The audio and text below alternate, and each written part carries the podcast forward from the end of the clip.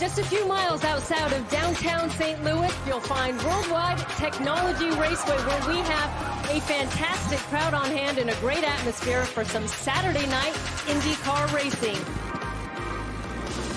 Under the lights here at Worldwide Technology Raceway. Green, green, green. And inside. He's on your corner inside. Here comes Colton Herta with a big move down the inside. Pressure from Herta. Oh, but Herta has to check up. Power leaves him a little bit of air and a little bit of room down low. Now Power up in the groove, but Colton Herta is on the chart. Big move, slices down to the inside. He's there now, and he takes the spot. Wow. Y'all clear. There's movement at the back. Oh. oh! Ed Jones and Graham Rahal into the wall. What happened there? We got Rahal. He blocked me bad, and I broke early into one to give him a lot of space. Yeah, I ran out of talent. I don't know what else to say. Green, green, green. Look at Pagenaud, the bright yellow car, going for the inside on his teammate. Oh, Not yet. there. They almost make, they make contact front wing. Unbelievable. Guy turned on me. Turned on me. Clean restart, and they are racing. Ooh, car hard the wall. Looks like Ed Carpenter. Race on pit road. It's going to be Josef Newgarden, Will Power, and Colton Herta. Nice work. That was quick. Tell Mustang. Here comes Pato O'Ward. Around the outside of the crash. Hello out, VeeKay out, Dixon in the wall. This is huge. How did we get hit there? Hey, well is that, man? You saw how mad Palou was there. Josef Newgarden brings the field to green. Grosjean looking strong and challenged Tony Kanaan to turn three. You are the only one touching ground there. Keep digging. You're doing great. Side by side with Grosjean. Yeah, that's great. Keep digging. Let's go. Here comes Romain Grosjean. One back. He's looking inside, inside. Big wiggle out of turn two, but he keeps his foot in throttle. Here we Big go. Oh! Inside move by Colton Herta for the lead of the race. Tire failure. Uh, one of the rear is uh, in pit lane. Drive shaft just went out on Colton's car. Hit the wall. Look, Rossi hit the wall on the outlap. So sorry, guys. I don't know what happened. Green, green. Josef Newgarden with an erratic move to the bottom of the racetrack, but he holds on into turn number one. And the two-time winner here at Worldwide Technology Raceway is now a three-time winner. Good job, fellas. Great drive there, Joseph. Nice work. Good job in the pits. You guys did excellent. You're real proud of that one.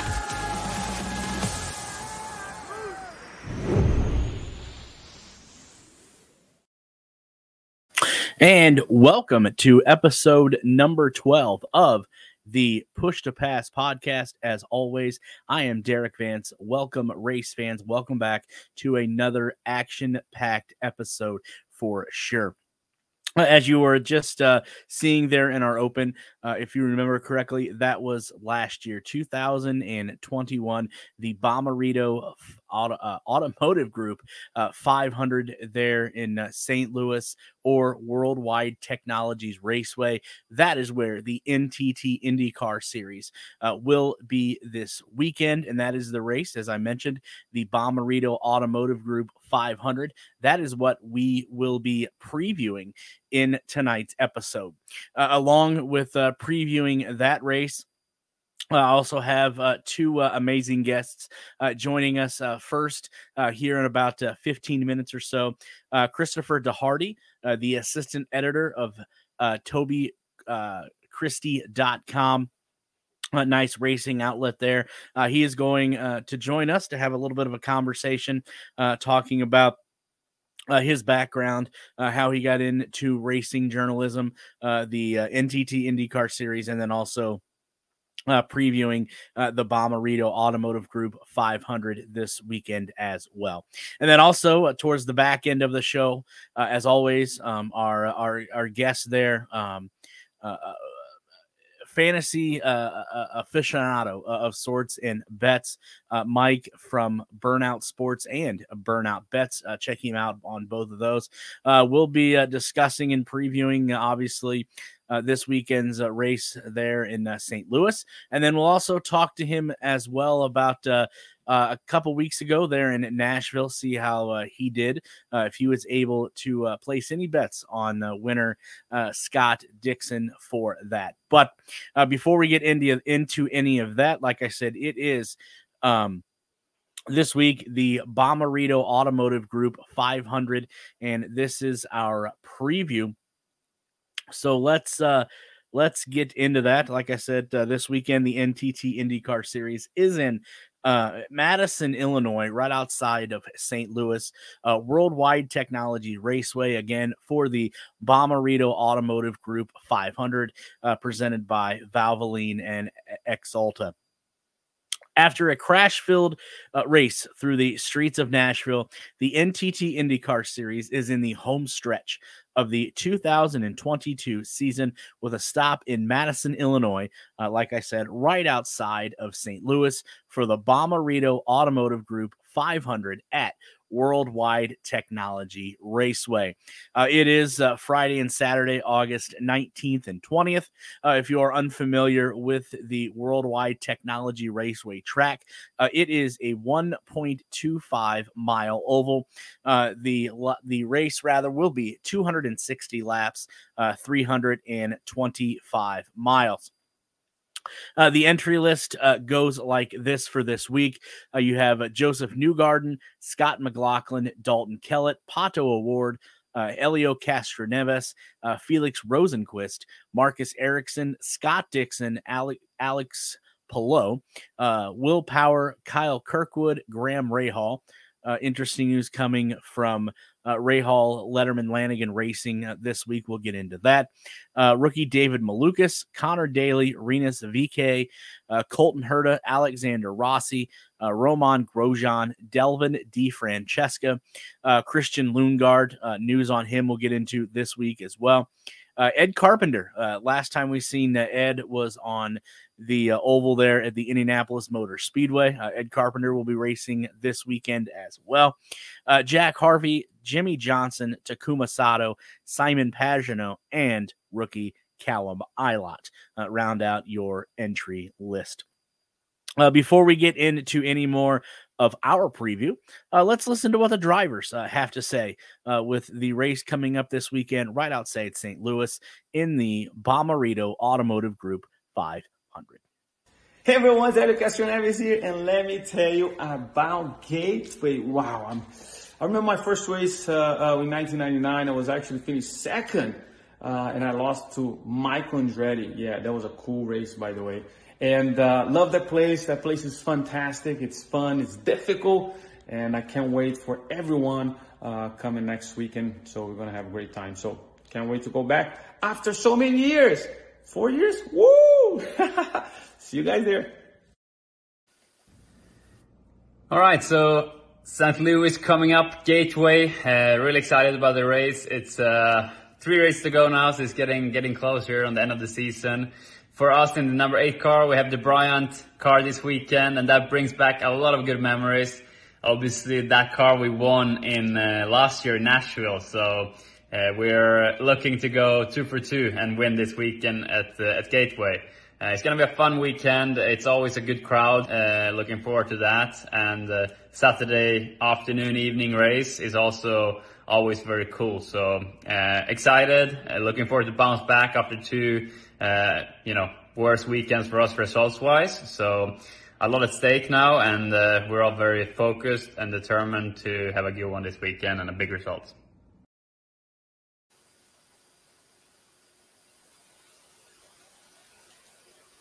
St. Louis, uh, looking forward to it. You know, I think it's definitely becoming a, a very tight and very interesting championship. Um, maybe one of one of the best of, of recent years. Uh, so yeah, it's it was definitely a difficult race for us last year. Uh, I think Alex and myself actually got caught up in the same accident. We were able to get back out and repair the car, but you know we were we were uh, many many laps down. So hopefully a much cleaner weekend for us, and and uh, especially uh, for all three of us fighting for the championship right now, and, and uh, we'll be we'll be doing our best to try and make sure that um, you know we're still in the hunt with two races to go after St. Louis. It's it's uh, it's definitely getting pretty spicy, and pretty exciting. So uh, this is what this team's uh, made for, and hopefully one of us three can uh, bring that trophy and keep it back at home. All right, St. Louis, this weekend excited to build on the, uh, the great performance and effort we all put into to Iowa. Um, I feel like, you know, hopefully I can improve from there, have a shot at the podium, if not better.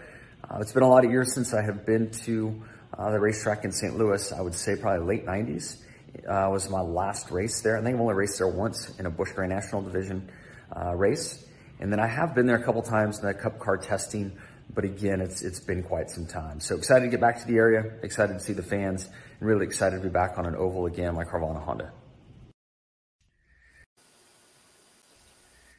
All right, last three races of the season. Um, Nashville was was good. We got a podium there. Um, it was a survival race, as you guys saw, and we made it to the podium. Scott won the race, so it was a big day for the team. And we um, we got some points back for the championship. Um, we're P5 and less than 35 points to the lead. So, yeah, three races. We need to push. We need to try and do the best we can to get this championship home um, and yeah, super excited for Gateway Night Race. Um, I think it's a great event with fans and, and the IndyCar racing itself. Yeah, uh, last year was quite good for us. Uh, we had some speed. We couldn't finish the race, but uh, yeah, I think it's a good place for us. And hopefully we can get those points back. So yeah, we'll see you guys uh, on social media during the weekend. A huge thank you to uh, those drivers there for uh, taking a little bit of time uh, out of their busy schedule, obviously, to uh, give us a little bit of insight and a little bit of preview uh, as to what uh, they're looking forward to here at the Bommarito Automotive Group 500. getting back into this this preview here before we're joined by our first guest. Um, as for tires this week, uh, all teams are going to have nine sets of uh, Firestone Firehawk tires, uh, obviously to use throughout the weekend. Uh, if you are you want to follow this on social media, uh, the Worldwide Technology Raceway, you can find that on Twitter at WWT Raceway. Uh, obviously, you can find IndyCar on uh, Twitter at IndyCar, all one word. And then uh, if you want to hashtag uh, this weekend, hashtag Bommarito 500 and then hashtag IndyCar. Uh, looking back to 2021, uh, the obvious uh, the race winner there uh, was uh, Josef Newgarden in the number two Censo Team Penske Chevrolet. winning the pole was a fellow teammate there, Will Power in the number 12 uh, Verizon Team Penske Chevrolet with a time of 49 seconds or 49.82 seconds, and he checked in at 180 0.618 miles per hour. Uh, if you're if you're wondering what the record qualifying lap is there in St. Louis, uh, it was again uh, Will Power back on August 25th of 2017 uh, with a lap of 23.7260 seconds, and he checked in at 198.709 miles per hour. Uh, looking at the on track schedule uh, this weekend. Obviously, things kick off on Friday with uh, the uh, first IndyCar practice uh, from noon to 1 p.m. And then from 3.45 to 4.45 p.m., it is the uh, Bommarito Automotive Group 500 NTT P1 Award qualifying. This will be single car qualifying consisting of two laps. And then from uh, 6 to 6:30 p.m. again on Friday, it is the NTT IndyCar Series final practice. And just a reminder, uh, this is a special uh, volunteer highline session among nine different cars. Uh, each entry receives an extra set of Firestone Firehawk tires for that session only. And then uh, combined from 6:45 to 7:45 p.m., the NTT IndyCar Series will wrap up their final practice. And then we'll move to Saturday, August 20th. Uh, at around uh, 5:25 p.m. Again, these are all local times there in Illinois. It is the NTT IndyCar Series Bommarito Automotive Group 500 uh, presented by Valvoline. That'll be when the drivers get the command to start engines and then at 5:30 we will see the drop of a of the green flag uh 260 lap Bommarito Automotive Group 5 hundred. Uh, we'll get back to some of the uh, track notes, and then obviously we'll look into the uh, fantasy side of things when we when we get back. But we are now being joined by our first guest uh, of the show. Let me bring this uh, fine, upstanding gentleman in. Uh, had the opportunity, pleasure, and honor to meet this individual just a couple weeks ago in Nashville. Been following his work for a while. I know he doesn't know that, but I guess he does now. Uh, but uh, Christopher DeHarde is uh, joining us here. Uh, Chris, first and foremost, uh, huge thank you for carving a little bit of time out of your busy schedule. Uh, I know this weekend, a lot of racing going on in your world, but thank you for being able to stop by here on the Push to Pass podcast. How are you doing, sir? Oh, I can't really see my background. I'll make sure you can be, be able to hear me. I don't even know if anything's going out. Um, can you still hear me?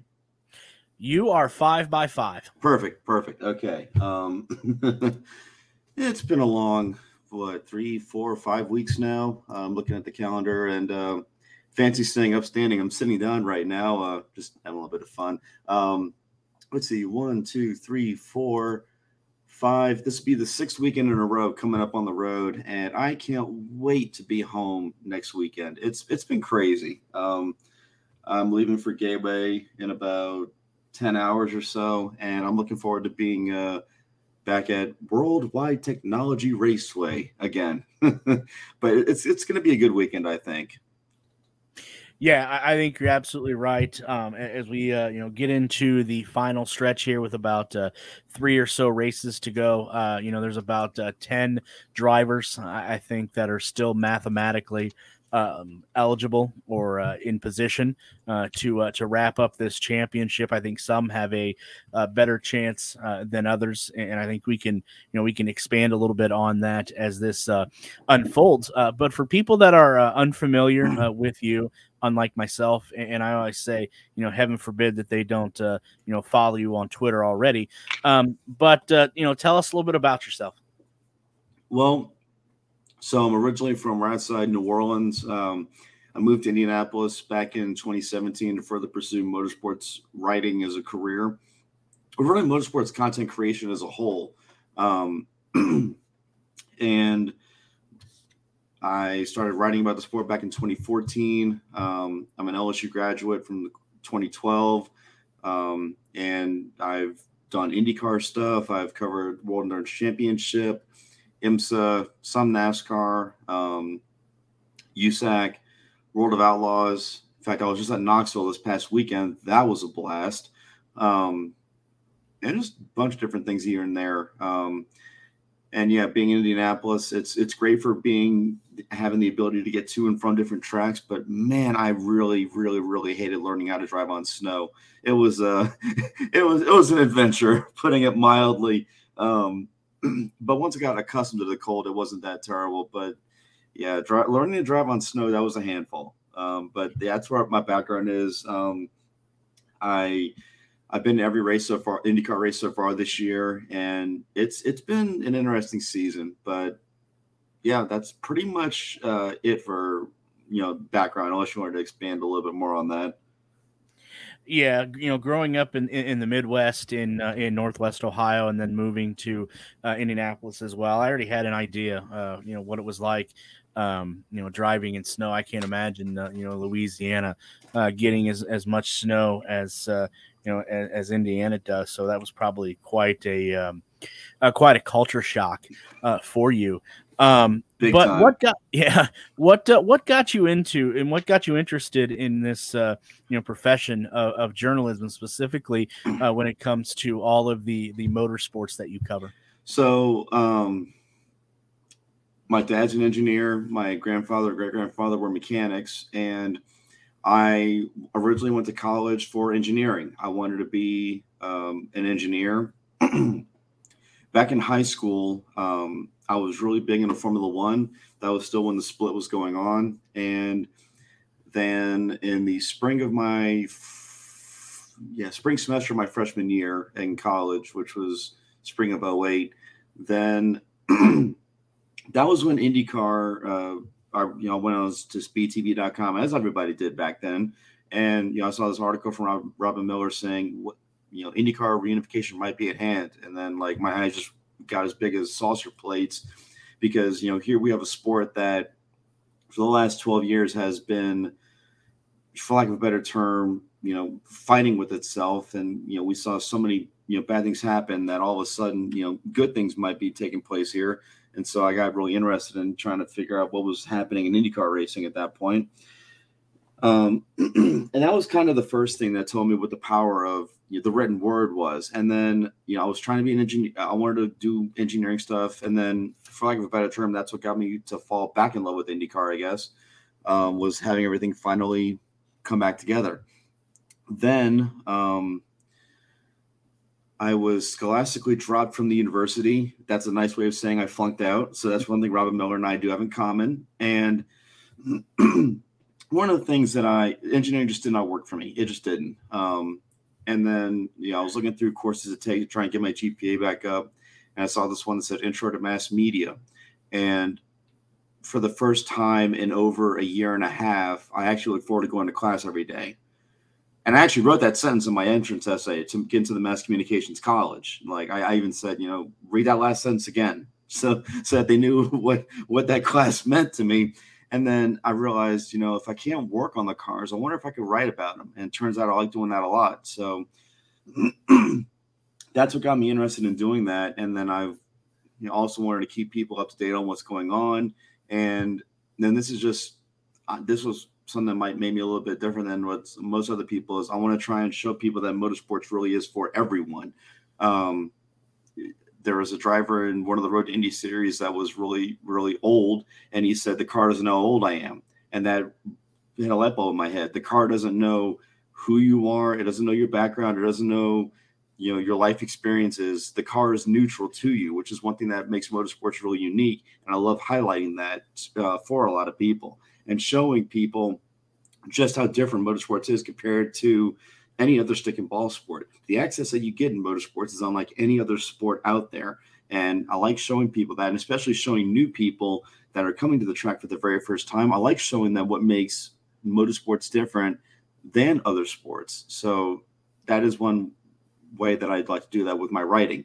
Um, and yeah, I mean, yeah, there are good things and bad things that take place that weren't, and motorsports isn't immune to that. But I think that you know that's that's what I got into it for is I want to show people what's going on and um, all that. So yeah, that's that's really how I got into it uh, is through that avenue. You know, you, you bring up some very interesting points, and one of them um, is is one of them I'm going to strongly um, agree with you. Is uh, you know there is such a difference when you talk about uh, you know bringing people in uh, to racing, and um, that that's the way that I am. I, I think IndyCar deserves to have so many more eyeballs uh, than than what they uh, than what they have. And I love that they're expanding their brand, doing different things in that. But the the, the possibilities, especially for for IndyCar, and the amount of fans and the amount of people that could start following IndyCar, uh, is uh, I don't think is you can measure. Absolutely. Um, some forms of motorsport are better at access than others. Um, IndyCar's on the good side of that, as is IMSA. Um, although I think the best might be NHRA.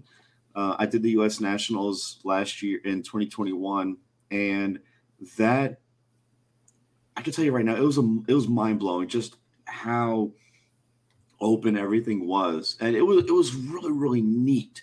Um, of course, like I'm walking, you know, through the um, all the setup area, where all the tents are and everything, and they're open and they're you know warming up one of the top fuel engines, and just the smell of the nitro and just when it hits your eyes and they water, I'm just like, oh my god, like this is just unbelievable. And I mean, NASCAR isn't at that point, like it isn't there with that. Like their garage access is extremely limited, but yeah, like I, I, I just saw that at the uh, IndyCar NASCAR doubleheader weekend at the Brickyard, just with how much, um, you know, everyone was camped up outside of Gasoline Alley. Um, but yeah, accessibility is huge for IndyCar, and I'm glad to see that that's the case. Um, I know I, am not sure how the case is at every IMSA race, but I know at most of the IMSA races, a ticket is actually a paddock pass as well. And I think that that would be a welcome change for IndyCar, but I know that that's probably not going to happen. But I can tell you right now, seeing all the little kids, like seeing all the Corvettes and the Porsches and stuff like that, is really, really great to see. And that's another thing too, is that bringing more kids to the sport is par- of paramount importance to families and having it be affordable for them too. Yeah, you're absolutely right, and, and it's interesting um, that you talk about uh, the amount of children under the age of 18, you know, under the age of 15, uh, going to racing events, specifically IndyCar, uh, because I was walking around uh, a couple weeks ago, obviously when we were in Nashville, and, and I got an interview with a, a, a father and son, and that was the first time they've ever been to an IndyCar race and um, they were blown away with you know the accessibility like you said uh, but the one thing that sticks out to me this interview that dad mentioned that he seen walking around was the smile on his son's face just for how show you know showing how much fun he was having. And i told him i said that's you know i told the kid i said that that's parenting 101 as long as you know your kid's walking around with a smile on your face then you as a father or parent are happy as well because your kid is happy. Absolutely. And what's what's what's interesting about Nashville though, and I know this isn't something that the necessarily the people running the organ the race can really control, but in terms of the like the setup area and everything like that, Nashville's really odd in that like just it's the paddock is set up so differently compared to like a racetrack like Road America or at Mid Ohio or especially Barber. Oh my, Barber is like the best when it comes to like paddock setup because it's like a um, a terraced la- uh, system where it's like the IndyCar series is on the very bottom rung, closest to the track. So it was like Indy, Indy Lights, and then you move up, and then some of the junior categories, and then you move up again. It's the some more junior categories, but like you're you're just you're right there next to the track, and next to everything. Where like with Nashville, it's kind of like you, are going over bridges and you're trying to maneuver here and there. And it's, it's not, uh, for lack of a better term, not very intuitive to get there. But like with Indy, with Road America, it's in the middle of everything. Um, but that's that's one thing that I've always struggled with. Is just how do we get more younger people to these races? It's just probably a promotional thing, but I look at if I go to a USAC race, like the majority of the people there, um, you know, are over the age of 40, over the age of 50. And there are some cases where you see the, you know, fathers and mothers with their kids and things like that. But it it's up to the series to show younger people that this is a cool thing to go to. Because if I want, I'm not sure if you were looking at this. I wasn't looking at it either, but I am going to be paying attention to this at Gateway. Is how many groups of young people are there without adult supervision? And I say adult supervision, I'm talking about people much older than even myself. I'm in my early 30s, but like, God, that's a weird thing. Adult supervision. Oh no, I'm the adult. Ah! Anyway, um, you laughed at it. That means we're good, right? Uh, anyway, yeah. but eh, eh, how many more groups of younger people are we going to see at you know more races where there's not that older person there with them, like the adult, for lack of a better term, the adultier adult with them. Um, I am going to be looking at that at Gateway big time, um, and also Portland too, because Portland is, is a younger city. I've I've judged when I've been there. See, I went there in 2018. Yeah, I went there in 2019 and 2018. Um, in my estimation, it's a younger city, and I'm looking forward to seeing, you know, if that situ- case also holds true. That there is you know a larger percentage of younger people there without the older group with them because you know let's face it we need to focus more on getting a younger demographic attracted to the sport because they are the for the you know they are the future as, as it's always been told to us growing up so yeah, yeah, you're absolutely right, and I think you know you, you talk about Portland being a, a younger city. Um, I, I, think you could probably consider that you know Nashville in that uh, in that same uh, in that same vein. Uh, but you talk about the access you have in Nashville, and I think you're absolutely right. Uh, the first two years, it has been, uh, and this is going to be a, a, term that I kind of coined, wonky. Um, the way they they've set this up. Hope you know. Hopefully, as the years go on and that race becomes more and more successful, uh, the the the promoters there can figure out a way to make it more accessible, especially in the media. But I will, you know, you know, I can criticize them, but I will give them credit too as well Um, I do like the fact that all of the uh, golf carts that were available to Yes. get all the media to and fro. Um, I will say that, that was one uh, one thing uh, that I noticed uh, from uh, year one to year two that I thought uh, Nashville did real well. And and one thing I, I, I want to have you pay attention to, if you're able to. Uh, what the media bullpen looks like tomorrow because uh, that was kind of the uh, something going around on Friday from one in particular. Uh, that, I'm not going to um, be there for the media bullpen. Oh, that's actually. right. All right. It's it's Well- it's at eight forty Yeah, in the that. morning, and Yeah, at that. that. time, I'm actually going to be on the road. My girlfriend and I are going to be going to this race together, and so I'm not sure if I'm going to be driving or she's going to be driving. We've got we got time to figure that out, but it's we're going to be leaving here. We're going to be grabbing breakfast at our favorite breakfast place. And then we're going to be driving down. Uh, we're going to make it probably around 30 to 45 minutes before practice. But with it being that early, if I was going to make it in time for that, I would have to leave Indy around five in the morning, which I can't. It's and Yeah. not only that, uh, and not only that, and this is I, I know this is going to sound so so so bad. Knoxville completely messed up my sleep schedule. There were two or three times, in fact, almost every time night since I've been back from Knoxville, I've gone to bed at three or four in the morning because I just cannot get my brain to shut off. Um, and that's, and I'm not saying that's bad about Knoxville. If anyone has the opportunity to go to the Knoxville Nationals, do so. I cannot say enough good things about that racetrack, about that race, and about that event as a whole. Um, it's amazing. It, it truly is amazing. And I'm so glad that there was a break in the IndyCar schedule that allowed me to do it. But oh my god, my sleep schedule got so messed up. But yeah, I, am not going to be able to be at the media bullpen um, because of just the way timing works out with that. Well, well, we, we both know the only two people that are going to be up at 8 a.m. to attend that is probably uh, Jenna Fryer and Bruce Martin anyway. So, I mean, you know, Ah, Nathan's going to be there. Nathan's going to be yeah, there. yeah, you- you're right. Nathan will be there as well. But, you know, speaking of, um, you know, IndyCar this year, what a roller coaster uh, of a ride. I think anyone that's been following uh, in the media or even as a fan um, has seen, you know, we're, we're in the home stretch here and uh, you know the points race, um, the points championship has been back and forth uh, all year. Um, you know what have you seen going into uh, to, to the Bommarito Automotive Group 500 uh, this weekend, and then we'll we'll get to that as well. So like, I've got the Wikipedia article up here, and it's so great to see because it's easy to follow the points with the way that the boxes and all are color coded. Um, just looking at Will Power's year so far, it's very much been feast or famine.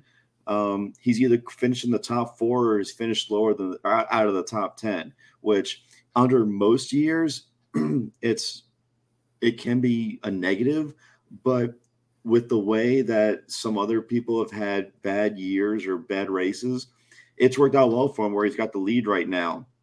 And he's got he's leading Scott Dixon by six points, which Dixon in the early part of the year may not have had the most Scott Dixon like of years, but with two wins in the last five races, he's turned it around big time. And we may just very well see uh, Scott Dixon do Scott Dixon things later on this year. Um, he he's got six titles already. Uh, he if he gets a seventh, he'll tie AJ Foyt. And then you look, you know, six more points behind Dixon, and you have Marcus Ericsson in fourth in third place in points. I was about to say 14th. That's where he finished in Nashville. But like Marcus told me at St. Petersburg this year that the number one thing that he needed to work on for points was ovals. He lost a lot of points on ovals last year, finished sixth in the championship. But when you look at the ovals this year for Marcus, third at Texas, he won the Indy 500, eighth and sixth at Iowa. You know, that's that's a lot of points that he's gained, you know, compared to where he finished on ovals, you know, in the championship last season, where, you know, let's let's look at his results from last year. You know, last year he was, you know, 19th and 12th at Texas, 11th at Indy. That's a lot of points that he's lost right there on the outset. Then you move forward to Gateway. He finished ninth over there at Gateway. That's you know lower end of the top 10. So you've got an improvement there, third, first, eight, six, four top 10 finishes, two of those on the podium. And you even look at Texas. No, I, I hate being this negative about Marcus Ericsson, but he was he had probably the most anonymous third place finish at that race of any race on the calendar. Look at the post race press conference. You had Ju, uh, Ju, um, Josef Newgarden, who won the race in the last corner, who passed Scott McLaughlin, his teammate, who led 200 plus laps of that race. And then in sixth place, you had Jimmie Johnson for his first IndyCar top 10. He ran as high as fifth in the last 10 laps of the race. And then you have Marcus Ericsson, who was in third, and it was anonymous. There was there was no real fanfare about it, which maybe he liked it that way because you know if they aren't looking your way, they're not going to expect you to you know win. And then you know he wins Indy 500 like that, and now he's third in points like that. So then you look at Josef. This is when he won this the first race of Iowa. He was going to win the second race until he they I think they had that shock failure that took him out of that race. If he would have won that race, it would have been five races that he would have won, and he would have been in the points lead and he's never won five races in a season. At least I don't think he has. I think the most he's ever won is four, but he's never won four this quickly either. Um, but I mentioned feast or famine. At the win at Road America, after he won that race, he had three wins, a fourth, and then four finishes of 13th or worse. No one has really stepped up and said, I want to win this championship because everything is so close up front. Um, and yeah, Josef's only 10 points behind Marcus. And then you got Alex Palou, which, you know, you, someone needs to give me a drink because this is this whole contract situation's got me wanting to do that. Um, who knows what's going to happen with that next year? And then you got McLaughlin in sixth. I'm not going to go much further than McLaughlin, except to say that, you know, he's got two wins. He could have had a third in Nashville. He had the best car, in my opinion. Pato one point behind him with two wins, but he's got three retirements this year which Road America was mechanical, so was Mid Ohio, and then Nashville was mechanical, but that was a result of contact. It's been a it's been a very much an up and down year, and you never really know, you know, what's going to even take place. Um, and of course, we drop down through the stains a little bit further. The rookie battle, Christian Lundgaard leading it. I thought it was going to be a fight between Kyle Kirkwood and you know David and maybe Malukas or Ilott, but Lundgaard has shown has shown steady improvement. So yeah, uh, it, has been a topsy turvy year so far. And Gateway, with how much fun that track is, we're going to see an even wilder race on Saturday. Yeah, I think your your all your points are absolutely uh, excellent.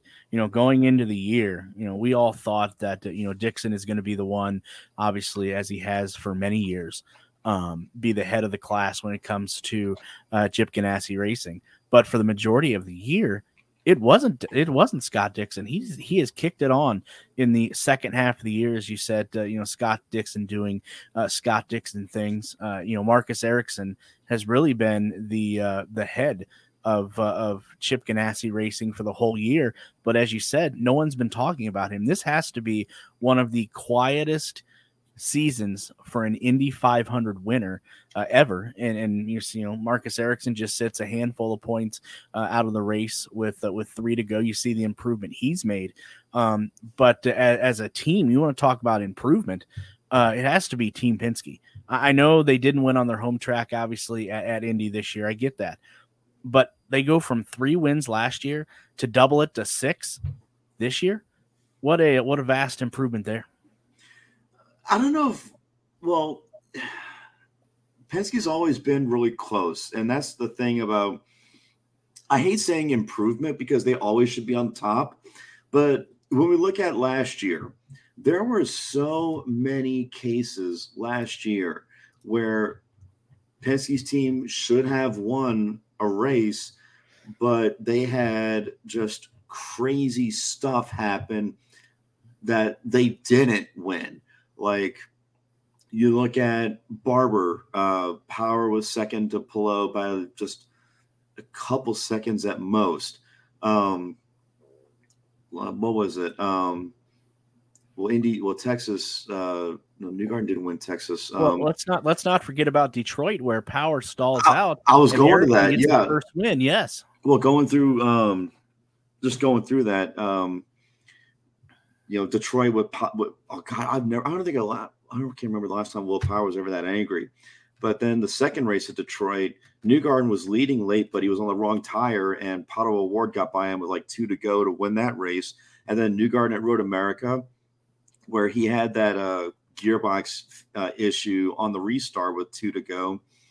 He finally wins at Mid Ohio with Ericsson closing in on him, and that was even then. You talk about we talk about luck. There was an engine uh, issue that um, Newgarden had at that race, and they had a, the crew actually changed the engine out for him, and that's what got him that win was that brand new engine.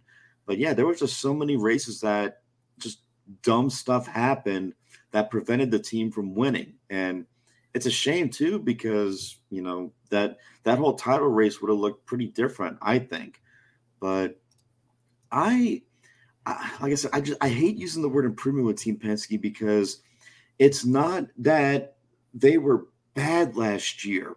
It's just the dumbest stuff happened that whether if it was finger trouble with the ECU, which is what I think Power said is what it was at Detroit, or was it just a random gearbox thing that could have happened to anybody? It was just freaky stuff, really. As that, that's why I, I can't use the term improvement with them. It's just you could say elevation in form, maybe, but they've always been there. It's just there's it's just they're they're 90%. It's just the last 10% is just having everything just fall the right way. Um, but if we if you do want to talk improvement and you do want to talk Team Penske, Scott McLaughlin's the guy. Uh, right now, he's got two wins in two seconds. Just the one retirement at the Indy 500 uh, with the accident in turn three. Um, and yeah, of course, both those second places could very easily uh, have been wins. And had those second places have were if those second places would have been wins, he would have won the million dollar PeopleReady challenge and not Newgarden. So yeah, uh, if you want to stick improvement, it's Scott McLaughlin 110%. Um, yeah, I know people could talk about Marcus Ericsson, this and that, but Ericsson was sixth in the points last year. McLaughlin was further down in the standings. So, yeah, my most improved would have to be Scott McLaughlin in that case. But your point is taken, is noted, definitely, that there is, you could say, yeah, improvement with, you know, no wins to, you know, more wins. But like I said, it's just stupid stuff that happens that is really outside of their control at the time you know very very valid point and it does give me you know a little bit uh, you know different perspective there thinking about just the you know mechanical failures and and, and racing bad luck uh, that uh, Penske had one year ago that it seems like that that may uh, that may be in the rear view window uh, as we come down with uh, you know three races to go and all three of their drivers are within striking distance. We do have Chris obviously a, a, race this weekend where you're going to be headed to you know tomorrow afternoon. You know give fans a little bit uh, of your take as to what you're going to be looking for and what they need to be looking for uh, this weekend, uh, right there, Madison, Illinois, right outside St. Louis. Madison, Illinois. Ooh, what a fun place. So, um, Penske, there, this race has been run six times since the series returned to Gateway um, in 2017. I say six times. Um, two of those were the doubleheader in 2020. But Penske's won four times here in that six year in that six event period. Yeah, six event period in a five year span. Um, I think what we need to look for is I know Newgarden's got a couple of wins here. He's got three wins here. He's very, very good on ovals. And I think that if we're looking at a re- chance to rebound from what Josef might consider to be a disappointment in his hometown race in Nashville, Gateway could very well be it. Um, Marcus Ericsson, he, I think he started pretty high up in this race a couple years ago for Chip Ganassi Racing. He should do well here. And Will Power, you know, won here in 2018. I think he's going to have another good car here as well. So the Penske guys are going to look really strong here. But I'm also looking at Jimmie Johnson because you know he got that sixth place at Texas, he got the fifth place at Iowa, and this track is like a shrunken down Darlington. I hate to well, yeah, you could argue it's a shrunken down Darlington, even though the, you don't run at the top of the track like you do at Darlington. It's still a um, it's still a pretty good comparison in that it's one end is shorter than, or one end is a tighter radius than the other end is. Um, so I'm going to be also looking at, you know, how will tire fall off affect this race? If you pit later, you're going to, you're running the risk of everybody overcutting you or running or yeah, running fast, running longer on newer tires to get past you. However, Takuma Sato pitted later than other drivers did in 2019 when he won.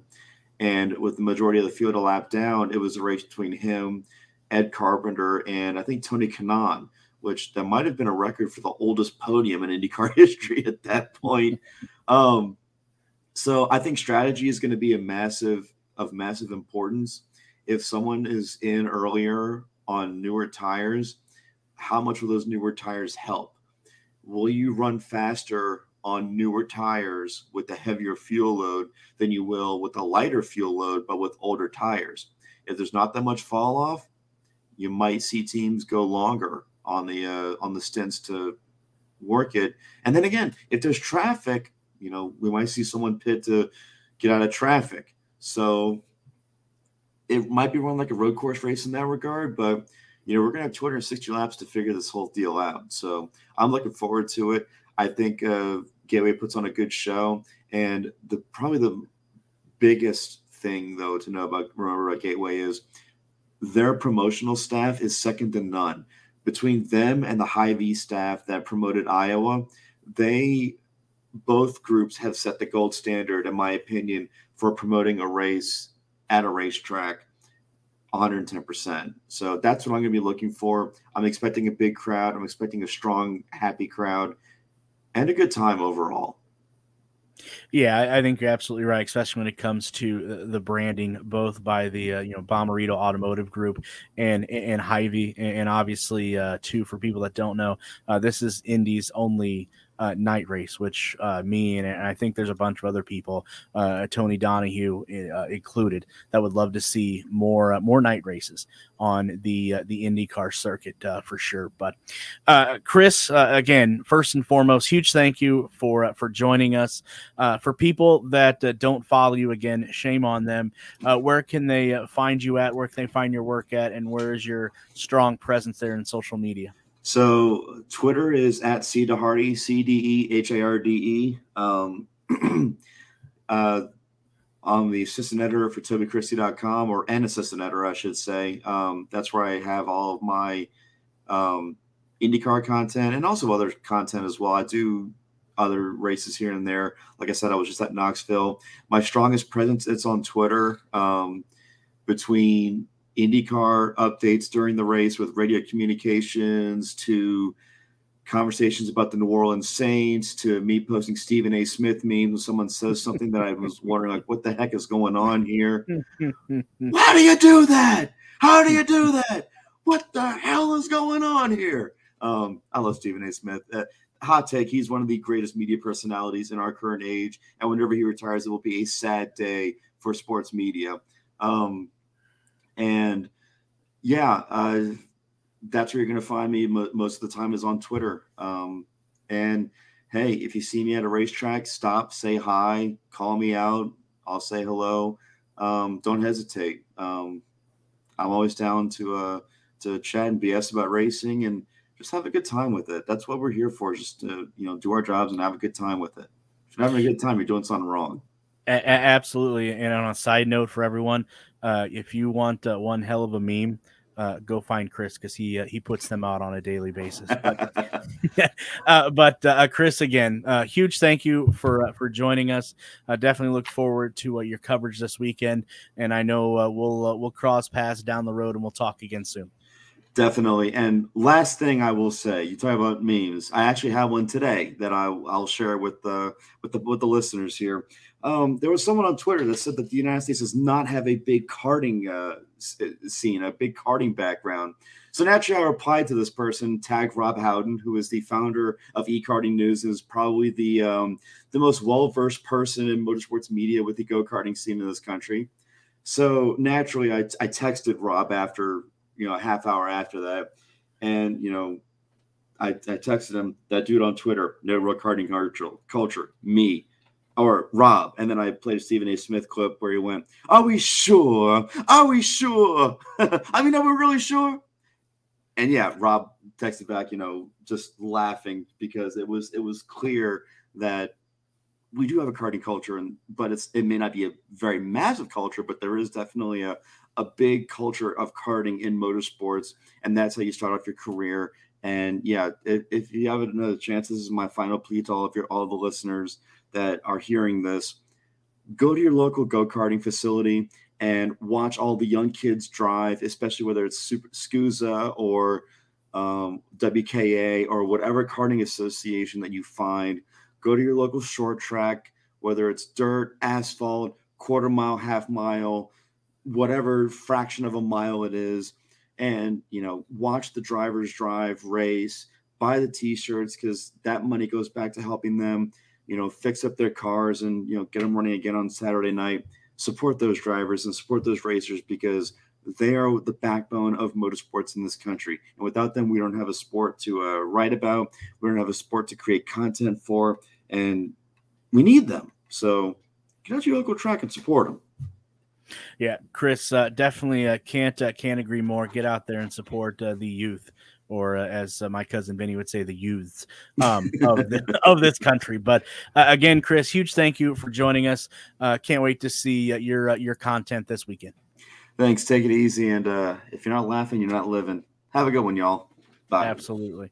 Uh, again, huge thank you for Chris for uh, stopping by. Go check his uh, content out and uh, check out his coverage of the Bommarito Automotive Group 500 this weekend. Don't want to waste any more of this gentleman's time uh, joining us, as he always does here towards the uh, back half of the show. Uh, Mike from not only Burnout Sports, but Burnout Bets as well. Uh, Mike, we're counting down the days till we uh, get to uh, meet you in in Nashville here, just a little over 300, hopefully. but but how have you been? Oh, I'll be in St. Pete. I'm in St. Pete every year. That's right in my backyard. You will find me there all three days yeah, I'm glad I didn't make the trip to Nashville. It was wet, it was rainy, it was nasty. Uh, I would have missed my flight coming home. It would have been a mess. So I was happy to watch that at home. Uh, unfortunately, uh, got to watch my bank account go down or my bankroll, uh, betting bankroll go a little, a little bit down. Palou, Palou was a savior uh, at the end, getting that that top three. Um, so it wasn't too much of a bloodbath. But man, that race, yeah, I need to write down. A, don't bet Nashville or just go and have fun.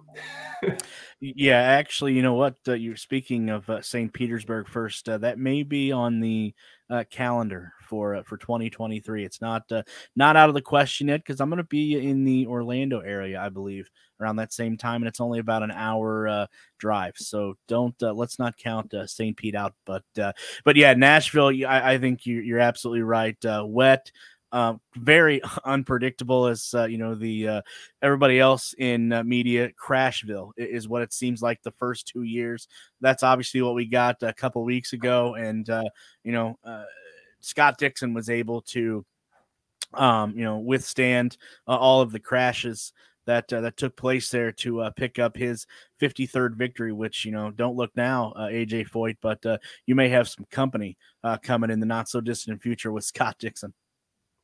Yeah, yeah. Scott Dixon was a hot topic this week as far as championship odds and how to bet that, and uh, we could talk about that. But uh, I actually, uh, I, I, don't, I'm not on the uh, like my, my, my counterpart at and friend over at Burnout Bets, Burnout Sports, Tony Donahue. He's he's all about putting uh, Dixon to win the title.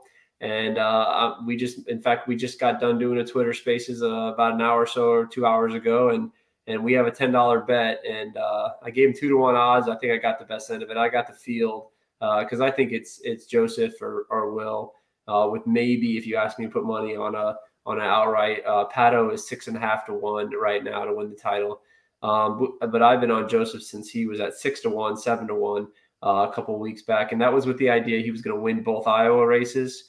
Uh, he went one for two you know, it kind of stings. He should have gone two for two. I don't know. We still don't know. I don't think we ever heard if something broke or he just, you know, blew it too low down the below the line. But uh, but yeah, I still think it's his title. I think he's he's our favorite. You know, if we if we shift over to this week, you know, he's at Caesar Sports. He's a plus 220 favorite. Two to one favorite is very low uh, for an IndyCar favorite uh, in a series that so has a ton of parity. So you got the big boys up top: Newgarden, Power, O'Ward, Herta, are your top four guys in the odds boards going in this weekend.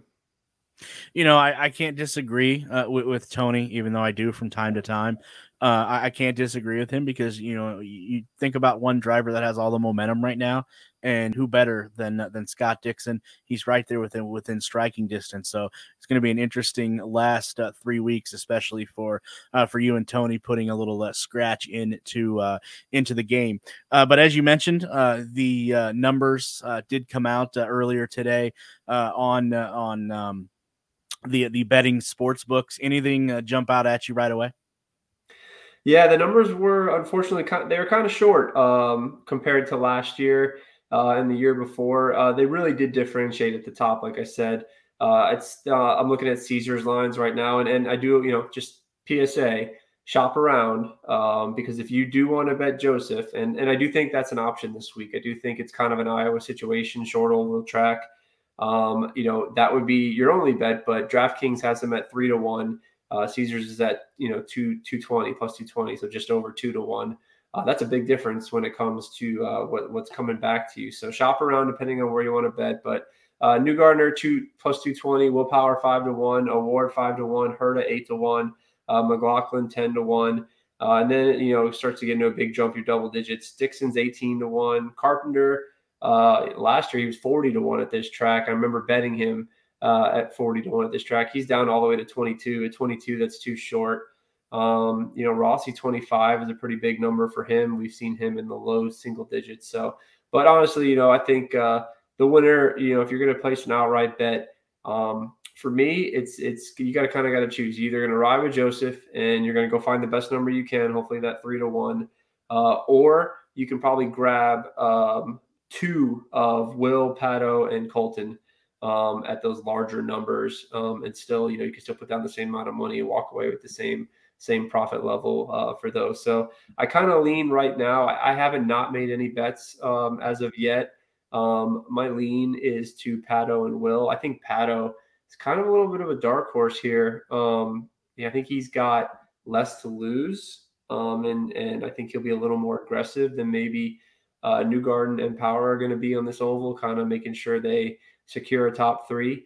Um, but uh, so so that's kind of the direction uh, I'm looking at right now. I'm going to wait and see what kind of practice comes out. I'll, I'll probably decide uh, to drop some money on either, like I said, either either pick two or, or go the Josef direction. But uh, haven't made that call yet. There's still some sports books out there that haven't posted numbers, so we'll see if there's any different kind of lines. Because Power, I think I saw six to one at DraftKings, so that makes it even more enticing.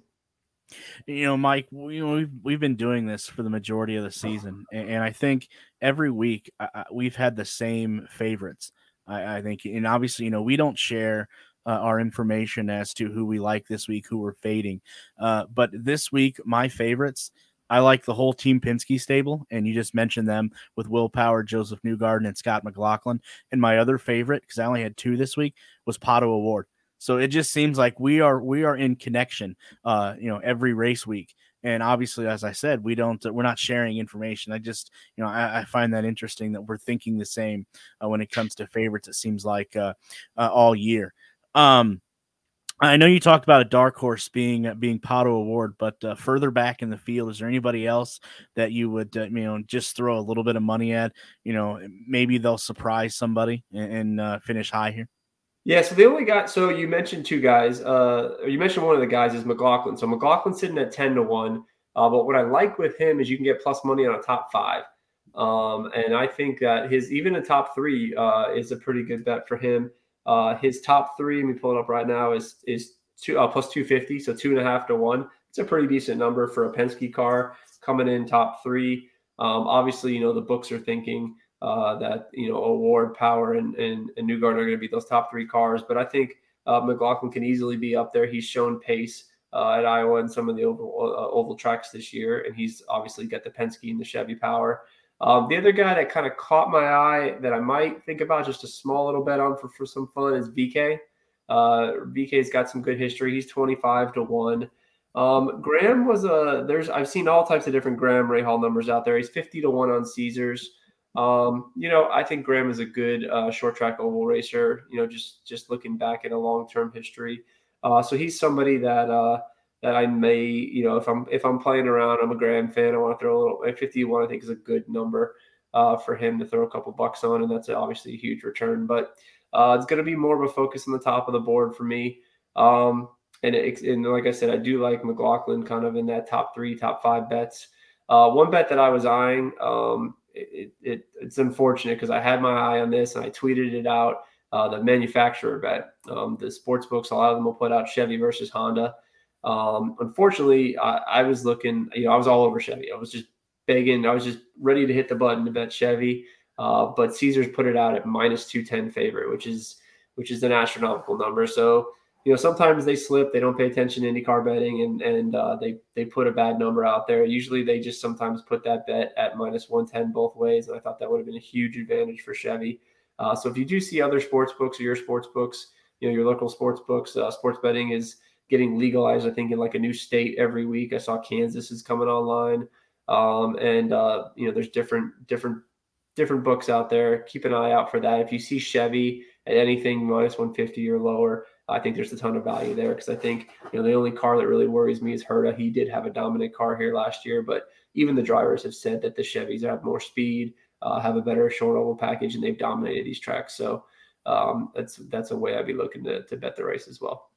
Uh, last thing, uh, Mike, here before you let go, uh, I know a lot of people are comparing um, Gateway or uh, Worldwide Technologies Raceway to uh, to Iowa uh, in your research do you are you know are you in agreement that uh, they, they you know they they mirror each other? Yeah i mean and, and you've heard from the drivers i mean they, they just say like the short oval package is the short oval package uh, for most of those cars especially uh, your kind of your tier two tier three tier four teams. So um, yeah i think it's pretty much that's why Josef's your favorite. Uh, that's why they've got such great history here. That's why Penske's dominated. Um, you know i do think one thing from a betting angle to look out for uh, in practice. You know, see, there's this is kind of a weird oval. Ovals are usually, you know, road courses are where we're looking to further get the high qualifiers, um, and that's where we're looking to find value because usually the top qualifiers are the ones that are winning the races. Well, this oval is a track where the top qualifiers usually win. It's kind of kind of acts like a road course with the qualifying order. So you see your winner usually come from the top three, top five drivers. Um, and I think a lot of that's because of this track's had some history with just one lane uh, versus two lanes, not a lot of passing. So, you know, if you get up front, you got that one lane. A lot of guys aren't, aren't willing to take that second lane, or that second lane just not available to them when the marbles get out there. If we hear from drivers that that's a thing, like they don't think they're going to be able to pass, they think the track's going to end up being a one lane race. Um, then I think you pounce on you know kind of grid position matchups, guys who are higher up in the grid, or we see what happens in qualifying, and that's where we look to put our money come uh, come Saturday evening um, as we're cracking our beer and getting ready to uh, bet the race and watch the race. Yep, good uh, good stuff there, uh, Mike. Uh, can't wait to see what what updates you're going to have. obviously, leading up to the uh, Saturday night race, and I'm sure uh, you and uh, and Tony will have a Twitter space between then and now. for people that obviously haven't been following you, and, and again, as I say always, shame on them for that. Uh, where can they find you at on social media, the content you're putting out uh, right before the green flag drops on Saturday night? Yeah, at, at any indie underscore bet uh, on Twitter is where I'm at, and then uh, Burnout Bets is where we tag everything through. Burnout Bets at Burnout Bets is where we'll do the Twitter Spaces. Uh, we set out, you know, we'll send out a reminder once we figure out uh, Tony's going to be at the track, so we'll have to coordinate uh, when we do that before the uh, before the race, and that's where you know we will we'll be looking for the matchup bets, and we'll have uh, a new set of lines after qualifying. We'll have all the information from practice. Uh, he'll be on the ground there, hopefully getting some driver quotes. We can find out, you know, maybe we can attack some matchups, and uh, and that's where we'll uh, I'll obviously tweet out the final card and everything I'm betting. Um, as it comes in and what's available at my sports book. Some are different, but yeah, follow us on Twitter and keep up, join the spaces. You can listen to the recordings um, or listen to this show too as well. Yeah, absolutely. Go uh, go check out uh, Mike there at uh, all the uh, social media outlets uh, this weekend for all updates. And uh, you know he'll you know he's I think he's done a tremendous job winning scratch all year, and I'm sure he'll keep it up for these last three races. No pressure for sure. but Mike, again, huge thank you for for joining us. you know, good luck this weekend, and we'll we'll talk again in about a week or so. All right, good luck. Let's win some money this week. absolutely. Go check him out if you're looking to, uh, you know, put some scratch in on uh, on IndyCar uh, this weekend. Definitely go and uh, check um, Mike out at those uh, social media outlets that he just mentioned. All right, we're to close this out here real quick. We do have some news and notes uh, to uh, get to, uh, some things that uh, took place. Uh, this weekend or this week here in IndyCar. first, let's take a look at uh, you know, I, I, talked about earlier, there was some huge news coming out of the uh, Rahal Letterman Lanigan Racing Camp, and it had to do with uh, rookie driver Christian Lundgaard. Uh, well, Rahal Letterman Lanigan Racing announced this week their new long term agreement with the aforementioned Christian Lundgaard. Uh, Rahal Letterman Lanigan Racing announced today uh, that the team has restructured a new long term agreement with NTT IndyCar Series Rookie of the Year contender uh, Christian Lundgaard that will see the Dan- Danish driver continue to compete for the team in 2023 and beyond. Lundgaard has momentum on his side heading into the final three races of the season. Uh, he earned an IndyCar best finish of second place at the Gallagher Grand Prix at the Indianapolis Motor Speedway back in July. And he also earned his highest start of the third at, of third place at the Music City Grand Prix in Nashville just a few weeks ago. Uh, he also leads the NTT IndyCar Series Rookie of the Year standings with 272 points. Uh, following him is in second place David Malukas at 231. So, uh, Rahal, Letterman Lanigan Racing and Christian Lundgaard have announced a new long term agreement. And speaking of contract extensions, uh, it was announced uh, earlier this week as well, courtesy of Nathan Brown over at the Indianapolis Star, that Helio Castroneves will return for his second full season with Meyer Shank Racing in 2023 as he hopped out of the car at the Iowa Speedway, having qualified 25th and 24th for the weekend doubleheader at the track he won during his last visit. Helio Castroneves was un- un- understandably prepped with questions about his future. The shine of his fourth Indianapolis 500 victory 14 months prior had worn off a bit, and through a season of worth worth of races, 16 into his tenure with Meyer Shank Racing, he logged just five top tens. His new teammate Simon Pagenaud had six, with six less starts or six fewer starts than less. But uh, as he told uh, Nathan Brown earlier in the week that he is returning Helio Castroneves for his second full season with Meyer Shank in 2023. And then one more uh, note here before uh, before we get out of here. Uh, NTT IndyCar, the IndyCar series, is scheduled uh, to uh, release at the end of this month. Their schedule for 2000 in 23 and uh, just taking a first look here as we do uh, with the potent- potential of the entries uh, for that uh, 2023 season. Uh, AJ Foyt could have a potential three with Dalton Kellett, uh, JR Hildebrand running six races, and potential rookie Benjamin Pedersen. Uh, auto, uh, Andretti Autosports, uh, number 26, Colton Herta. Number 27, that's already been announced, Kyle Kirkwood. Uh, number 28, Romain Grosjean. Uh, right now, Andretti Steinbrenner Autosports could be number 29, Devlin DeFrancesco. We'll see how that works out. And then uh, potentially uh, Andretti Herta Autosport with Marco Andretti uh, running six races there. Uh, age Arrow McLaren SP. Right now, it could uh, looks like you got uh, Pato O'Ward in the number six, uh, potential Alexander Rossi, or excuse me, Pato O'Ward in the number five, uh, Alexander Rossi in number six, Alex Palou number seven, and Juan Pablo Montoya running between five and six races in the number 86. Uh, you got uh, Chip Ganassi Racing, which could be uh, a stable of number one Tony Kanaan. Uh, number eight, Marcus Ericsson. Number nine, Scott Dixon. Number 10, which used to be the Alex Palou, currently Alex Palou, uh, Ryan Hunter-Reay. And then uh, number 48, Jimmie Johnson. Uh, moving to Dale Corn, Dale Coyne Racing with HMD Motorsports. Uh, number 18, David Malukas. Number 19, Linus Lundqvist, who would be a rookie from Indy Lights. Uh, Dale Coyne Racing with Rick Ware, Ware Racing. Number 51, Takuma Sato. Uh, Dreyer Reinbold racing for next year, uh, potentially number 23, Santino Ferrucci, and number 24, Sage Karam. And then uh, moving to Ed Carpenter Racing, uh, you got number 20, Conor Daly, number 21, Rinus VeeKay, and then potentially uh, number 33, Ed Carpenter. Uh, Juncos Hon- Hollinger Racing, it's been uh, rumored that they would do want to add another car. Well, it could be the uh, number 67 entry of rookie Marcus Armstrong in 2023. And along with that, obviously, the number 77 with Callum Ilott. Uh, Meyer Shank Racing, you're going to have the number six Helio Castroneves and the number 60 Simon Pagenaud. Paretta Autosport, I know they've made a splash this year. Uh, next year, number 16, again, uh, Simona De Silvestro. She may not be able, uh, we'll have to wait and see how that works out, to run a full circuit. Uh, and then you got uh, two left uh, Rahal, Letterman, Lanigan Racing, uh, number 15, Graham Rahal, number 30, Christian Lundgaard, who we just talked about, uh, number 45, Jack Harvey.